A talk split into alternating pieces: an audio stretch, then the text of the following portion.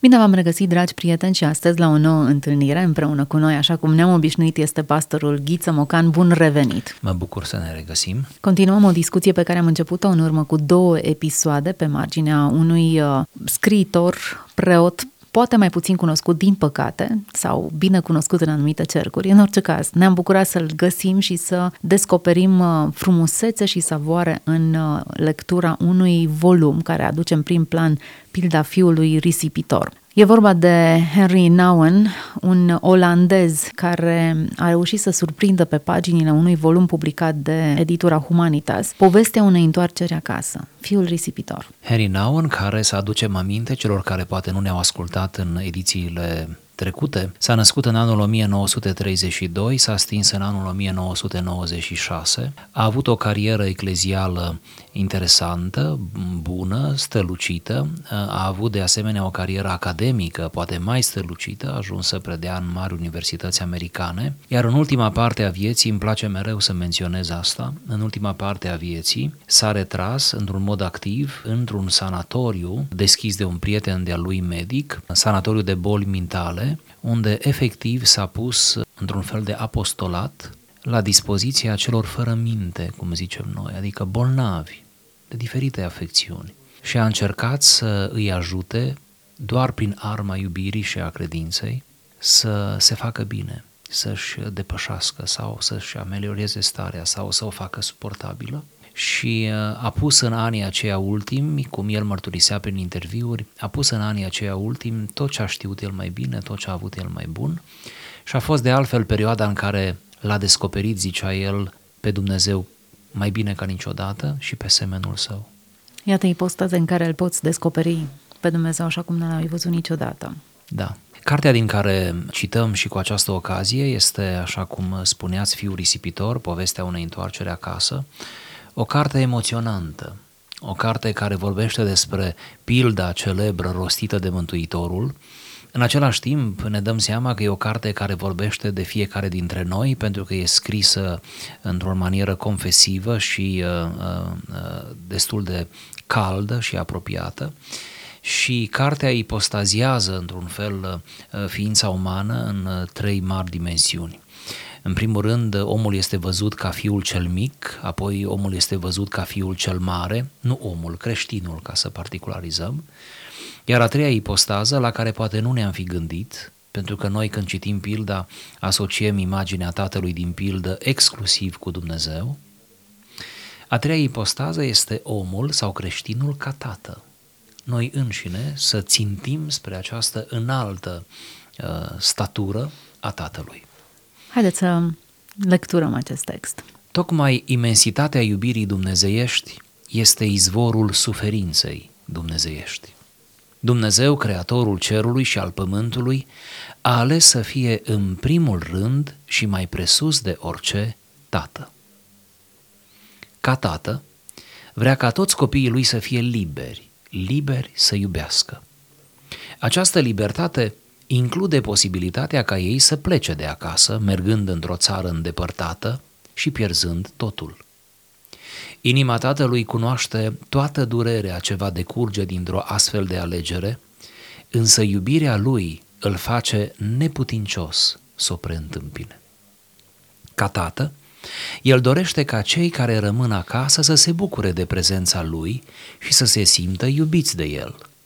Însă, și în acest caz, vrea să ofere o iubire ce poate fi primită liber. Suferă nespus când copiii îl cinstesc doar cu buzele, în vreme ce cu inimile sunt departe de el.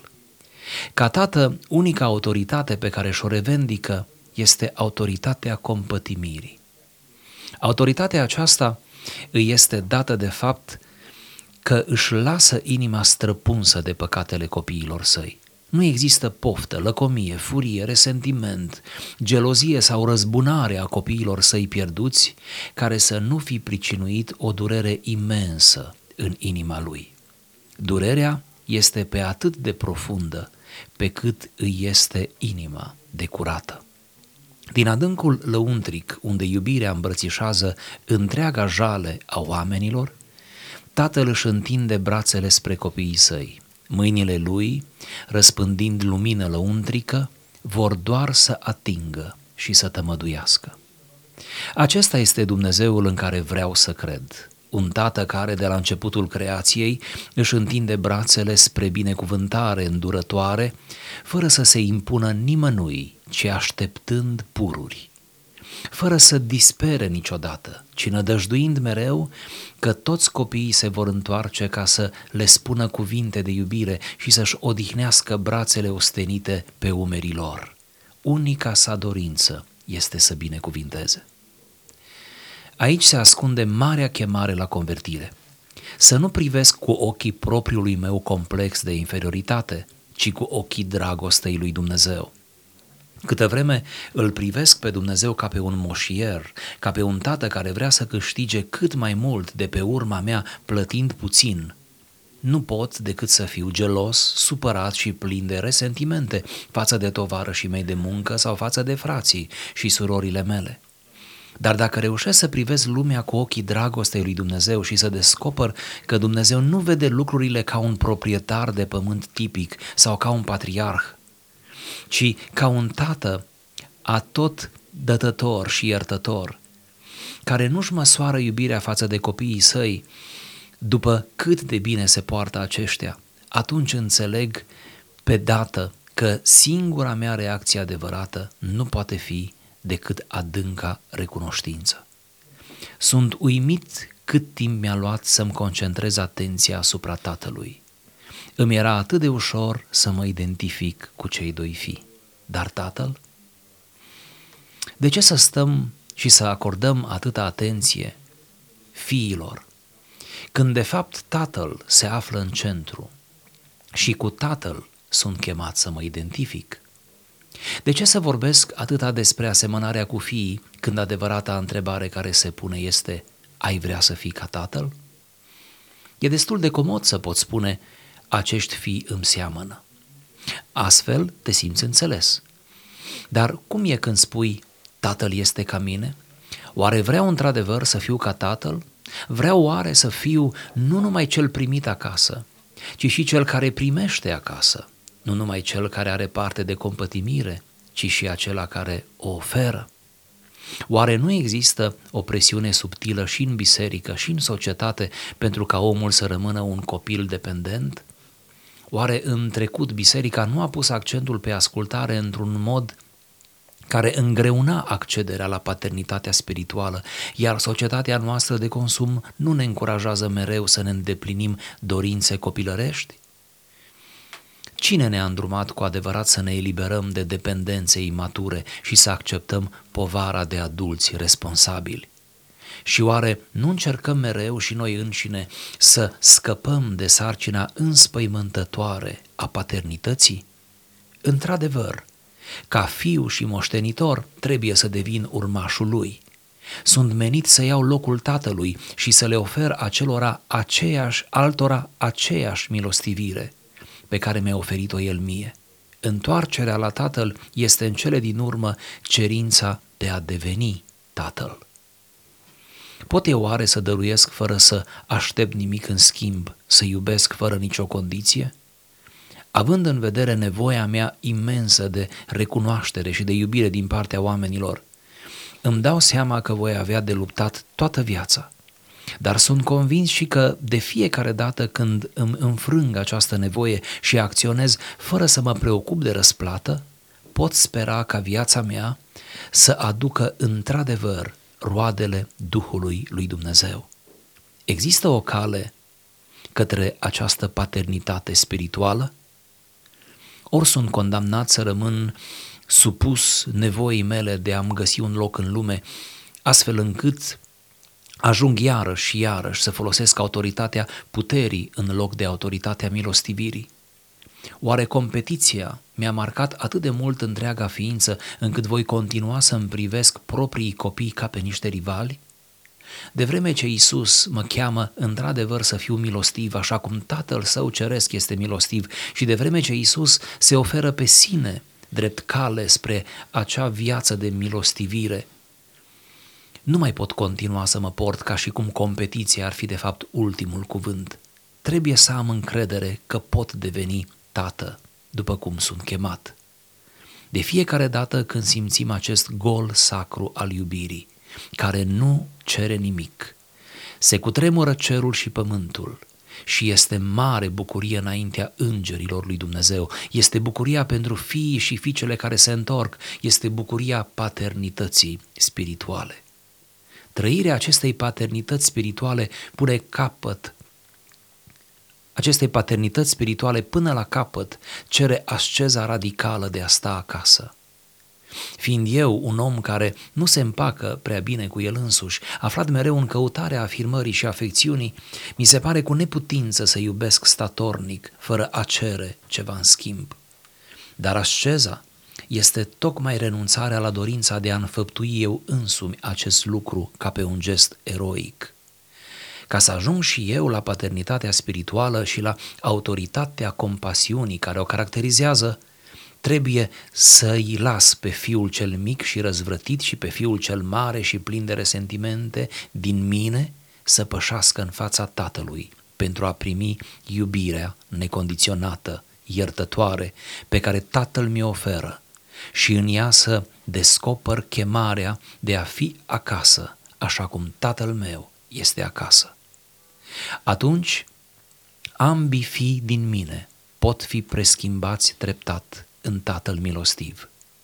Această transformare mă duce la împlinirea celei mai profunde dorințe a inimii mele neliniștite, fiindcă ce bucurie mai mare aș putea avea decât să-mi întind brațele ostenite și să-mi odihnesc mâinile într-o binecuvântare pe umerii copiilor mei care se întorc acasă.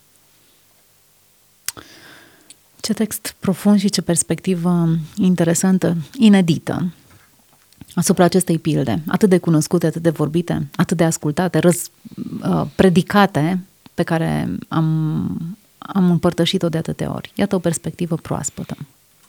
Da, care schimbă puțin uh, hermeneutica de pe interpretarea exclusivă a tatălui din pildă ca fiind Dumnezeu, pe punerea noastră în locul tatălui din pildă și încercarea noastră de a fi ca tatăl din pildă implicit ca Dumnezeu.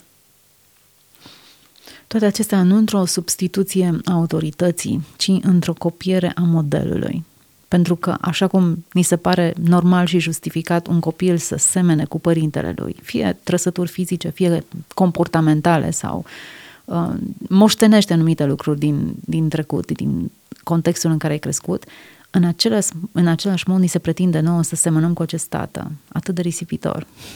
Da, și rămânând în paradigma pildei, autorul vrea să spună așa, fie că ești fiul cel mic sau, sau fiul cel mare, care presupunem că și acesta a intrat în casă, odată intrat la sărbătoare, odată intrat în casă, odată pocăit, întors cu inima către tatăl, uh, deja te înscrii pe acest traseu al devenirii ca și tată. Și unul și celălalt trebuie să se pregătească de acum, lăsând totul în urmă, să accepte calea maturizării și să devină ei înșiși tată.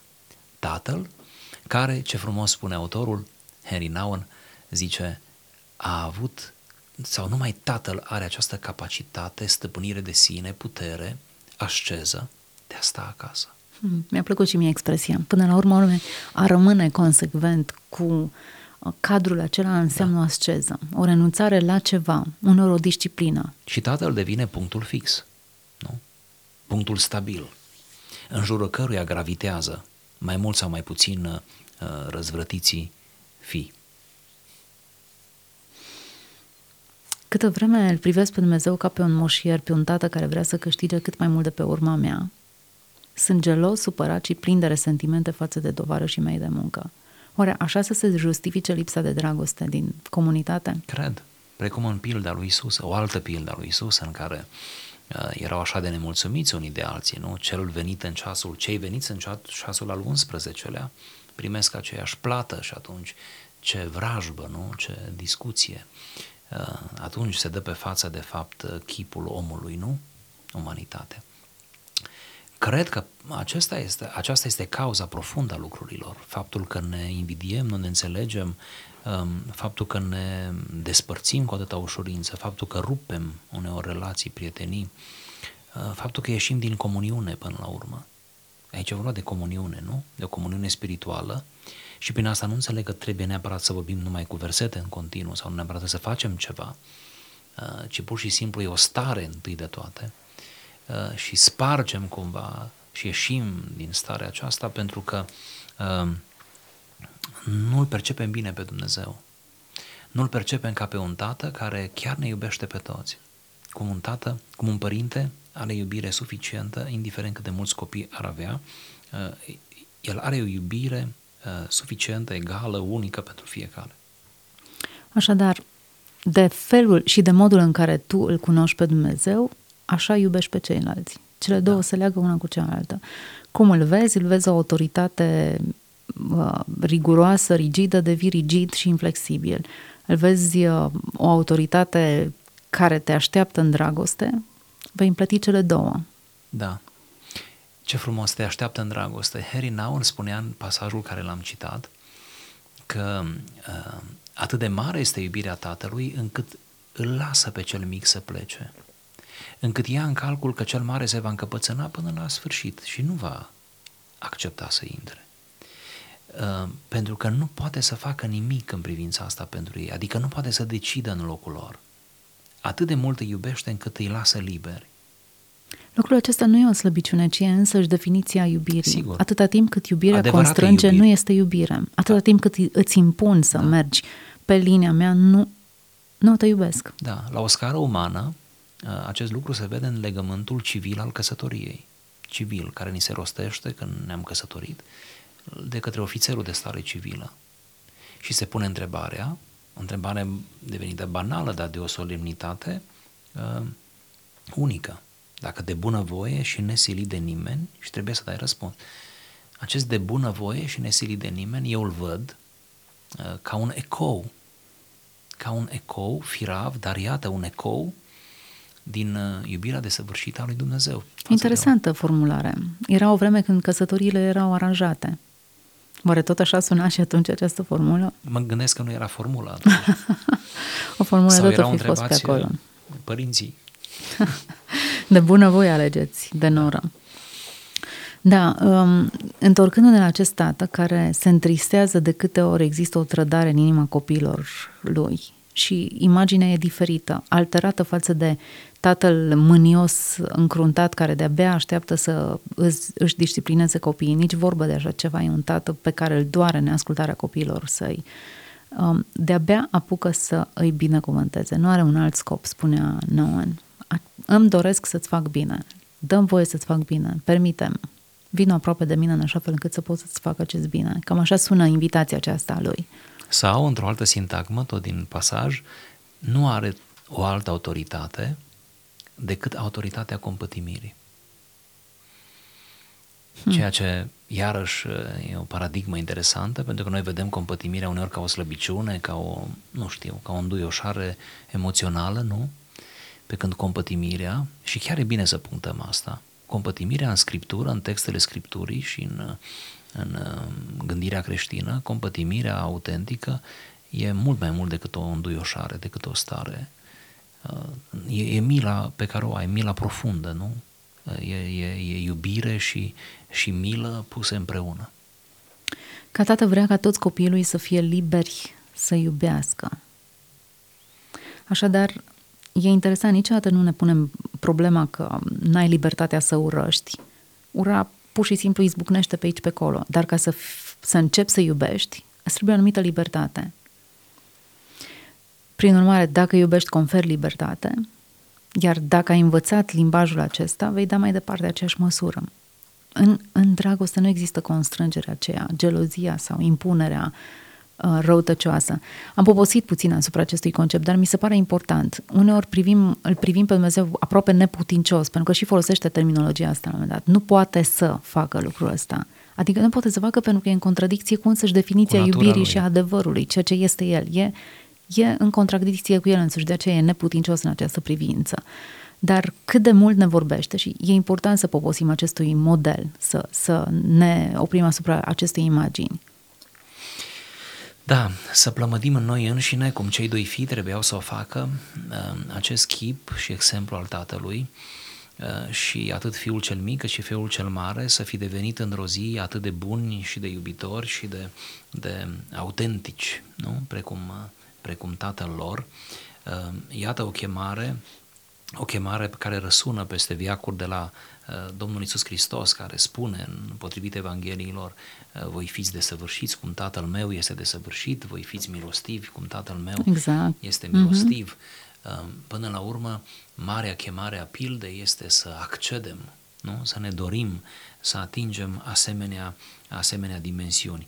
Poate că m-am gândit eu, lucrul acesta nu reiese din carte, e doar o reflexie personală.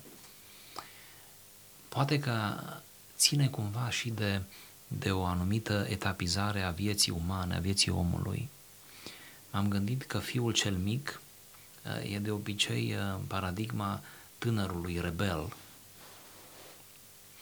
M-am gândit că fiul cel mare e paradigma adultului a, a tot suficient și, uh, și prea plin de el și prea stăpân pe, pe viața lui. Și uh, uh, e provocarea cumva a adultului. Și m-am gândit că uh, imaginea tatălui este maturitatea târzie sau cum să o numesc, a, a celui care uh, cumva a trecut prin acele două ipostaze, a fost mai mult sau mai puțin învingător, să sperăm că a fost învingător, că a reușit să le depășească și care acum are altă înțelegere și care nu mai are decât o singură, nu știu, un singur scop, acela de a-și întinde brațele și de a binecuvânta, de a înțelege, de a ridica, de a, de a trece dincolo de judecată, nu? de o sândire, de, de lucruri care de fapt nu sunt atribuțiile noastre. În discuția noastră ne-am propus să ne oprim asupra tatălui, iar Noah îmi spune, sunt uimit cât timp mi-a luat să mă concentrez asupra tatălui. De obicei ne focalizăm asupra fiului risipitor. Într-un colț al atenției noastre îl includem pe fiul cel mare, sancționând uh, legalismul da, lui. Și îndărătnicia. Și îndărătnicia. Dar prea puțin ne oprim asupra tatălui, care este personajul principal în toată istorisirea noastră. De fapt, despre el este vorba. Da. Cât de mult îl cunoaștem? Care este dimensiunea pe care am reușit să o desprindem? Nu uităm că finalul istoriei se împarte între oameni care l-au cunoscut și nu l-au cunoscut. Această cunoaștere e mult mai mult decât o informație care ajunge la nivel, ok, l-am cunoscut pe cutare, am aflat cine e și ce e cu asta. Nu, l-ai cunoscut pe Dumnezeu și din momentul acela ești condamnat la model. Dacă ar fi să fim corecți, dacă am aflat doar cine e cu tare, nici n-ar trebui să folosim termenul am cunoscut. Dacă ar fi să fim corecți cu termenii, ce ar trebui să zicem am aflat despre el, știu despre el, am câteva informații, să fim prudenți. Da? Pentru că a cunoaște pe cineva presupune să ai părtășie cu el, nu? Să ai uh, comuniune cu el, să ai timp, să-ți iei timp în primul rând cu el. Da? Iar o cunoaștere ad integrum nici nu este posibilă. Dar nu despre asta vorbim. Atât cât e posibil în planul Atât cât e posibil, atât cât ni se revelează. Pentru că eu cred că aici e ceva supranatural. Nu e atât efortul omenesc cât e o descoperire supranaturală a, a esenței lui. Nu e simpla informare, da, e bun, e drept, e plin de compasiune. Calitățile astea ascund în ele da, însele. pentru că dacă ar fi doar atât, înseamnă că n-ar fi vorba de mântuire, n-ar fi vorba de, de Dumnezeu, ar fi vorba de un om ca și noi. Nu? Dacă ar fi Cunoașterea acestor atribute înseamnă însușirea lor, împărtășirea da. lor. Gândiți-vă la Scriptură, nu? Mult invocata Scriptură, text sacru. Gândiți-vă că sunt atâția care citesc Biblia și nu le spune nimic. Același text. Gândiți-vă că sunt atâția care trec peste Ioan 3 cu 16, versetul de aur al Bibliei, cum spunem noi, și pentru care nu înseamnă mai mult decât un verset interesant. Și chiar noi înșine, un text pe care l-am parcurs poate de 10 ori. La da. un moment dat are o altă fațetă, o altă Sigur. strălucire, un alt înțeles. Și pentru alții, asta urma să spun, fiecare lectură a textului descoperă, cum să zic, le deschide un alt orizont, un alt orizont. Dar un orizont spre Dumnezeu și spre ei înșiși în același timp. Și um, ca să trecem în partea a doua a textului nostru, după ce am văzut imaginea tatălui, pe care nu am subliniat-o suficient atunci când am privit spre această pildă, um, invitația este să, să devii un tată, să devii ca mentalitate să-ți asumi acest statut al responsabilității. Dacă argatul fugea de responsabilitate, fiul cel mare își însuma această um, lipsă de, de responsabilitate față de fratele său, de derapajul fratelui său, iată că noi de multe ori nu vrem să ne asumăm această responsabilitate de părinte. Da. Oare, se întreabă autorul, aș vrea să fiu tatăl? Oare tatăl seamănă cu mine, eu semăn cu el? Se pleacă de la premisa că trăind în casa tatălui ar trebui să ne molipsim de la caracterul lui și asta trebuie să o înțelegem în chip spiritual. Ar trebui să ne molipsim de la, de la el. Ca să traducem mai în viața de zi cu zi, mai aplicativ, eu cred că dacă umblăm ani mai mulți cu Dumnezeu, dacă îl cunoaștem tot mai mult și mai mult, ar trebui să fim mai buni, să fim mai înțelegători, mai iertători, mai mai înțelepți, să fim mai răbdători. Eu cred că toată această roadă a Duhului, menționată de altfel și în pasajul nostru, ar trebui să se vadă mult mai bine în noi, în baza acestei relații pe care o avem cu Dumnezeu. Priviți, vă rog, la oameni simpli și prefer să dau exemplu cu oameni simpli din perspectiva diplomelor, dar care au ajuns după zeci de ani de umblare cu Dumnezeu la vârsta senectuții, pe care îi remarcăm uneori cu chip uh, luminos, în bisericile noastre, în comunitățile noastre, uh, cu care intrăm uneori în, nu știu, în contact, în relație, în poveste și în care intuim tocmai această bunătate, această preluare a chipului lui Dumnezeu în ei. Iată, într-un fel, definiția acestei maturități, a paternității. Pot pa- eu oare să dăruiesc fără să aștept nimic în schimb, să iubesc fără nicio condiție? Pentru că asta a făcut tatăl, nu? Exact. Și dacă ne uităm puțin în exercițiu, uneori chiar m-am gândit că Dumnezeu ne-a îngăduit să fim părinți, tocmai ca să înțelegem genul acesta de iubire. Altfel, în calitate de copii, niciodată nu l-ai înțelege. Poți ca mama să te scoli de 10 ori pe noapte și să o faci fără recompensă sau fără să aștepți nimic în schimb. Și să fără iubești, nicio garanție, nu? fără nicio garanție. Să, să iubești acel copil chiar realmente dezinteresat, fără să ți se ofere nimic, fără să aștepți ceva. Nici nu... neștiind ceva, ce va deveni copilul acela. Exact, exact. Ți se îngăduie să devii părinte natural, fizic, tocmai ca să înveți un alt tip de dragoste pe care nu l-ai experimentat în niciun alt cadru. Iar spiritual, suntem invitați să urmărim același model pe care tatăl a avut, să te iubească necondiționat. Să accedem spre ceea ce spuneam, paternitate spirituală și va trebui să, să luptăm cu, așa cum spune Neon aici, Noan aici, um, să ne eliberăm de dependența um, și de dorința de a câștiga mereu iubire și compătimire din partea celorlalți și să încercăm să-l uh, îl imităm pe tatăl, să-l copiem pe tatăl. E, e o presiune uriașă pe care e o chemare o, o la maturizare, într-un fel, deși nu se folosește cuvântul maturizare. Dar cred că asta este. Cred că asta trebuie să facem. Deși uneori e comod, e călduț, cum zice autorul, chiar și biserica, într-un fel, cultivă spiritul acesta al dependenței, societatea de asemenea, uh, ar trebui să ne învingem infantilismul și să ne maturizăm în sfârșit, să fim responsabili. Vedeți, copiii, cel mic și cel mare, fiul cel mic și cel mare, a trebuit să devină responsabil în raport cu propriile lor greșeli care cumva e mai logic, e de înțeles, ai greșit, fii responsabil, repară-te, nu? Uh, intră din nou în relație cu tatăl. Pe când tatăl, și aici este forța iubirii lui, pe când tatăl se pocăiește, zic eu între ghilimele, se întristează de greșelile lor, ale fiilor. Să ajungi până acolo încât uh, uh să preiei asupra ta povara care apasă pe umerii semenilor tăi. Și aici nu mă refer să le dai niște bani, că ar fi prea simplu. Să-i duci la masă, prea simplu. Să le rezolvi o situație, ar fi prea puțin, ci să preiei din apăsările lor, din, da? să, pre, să rezonezi, nu? Să rezonezi. Și făcând, uh, făcând asta, ce frumos cum tatăl face, uh, pur și simplu să ajungi în sfârșit să-i iubești necondiționat. Hmm. Trebuie să am încredere că pot deveni tată după cum sunt chemat, spune Nauen. Adică există această există această forță. Și mă gândesc dacă instinctual vorbim din nou în termenii firești, o fetiță de când e mică are instinctul matern și și ia păpușa și o îmbracă și joacă rolul unei mămici, ea crește cu mentalitatea aceasta că într-o bună zi va fi mamă, va fi părinte. Băieții poate mai puțin au instinctul acesta, poate în lupte sau în alte jocuri, dar... Băieții unii nu au nici după ce se însoară. l-am, l-am observat în fetița mea și m-am gândit ce miraculos, n-a fost ceva ce i-am sădit eu, e ceva natural ce vine din ea însăși.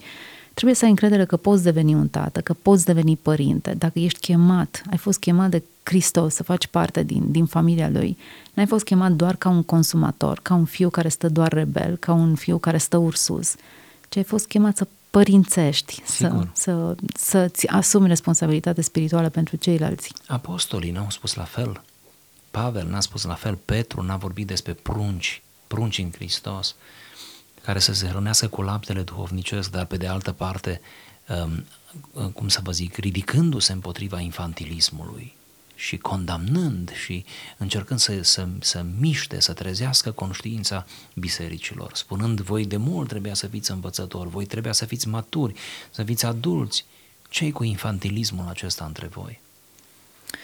Suntem la finalul acestei emisiuni și ar trebui să mai subliniem încă o dată ideea pe care Henry Nouwen o aduce în uh, textul nostru de astăzi, ce anume că trăirea acestei paternități spirituale până la capăt cere asceză radicală de a sta acasă. Dacă nu stai acasă, n-ai cum să ajungi în această poziție. Pentru că nu au la cine să se întoarcă fiii dacă tu nu ești acolo.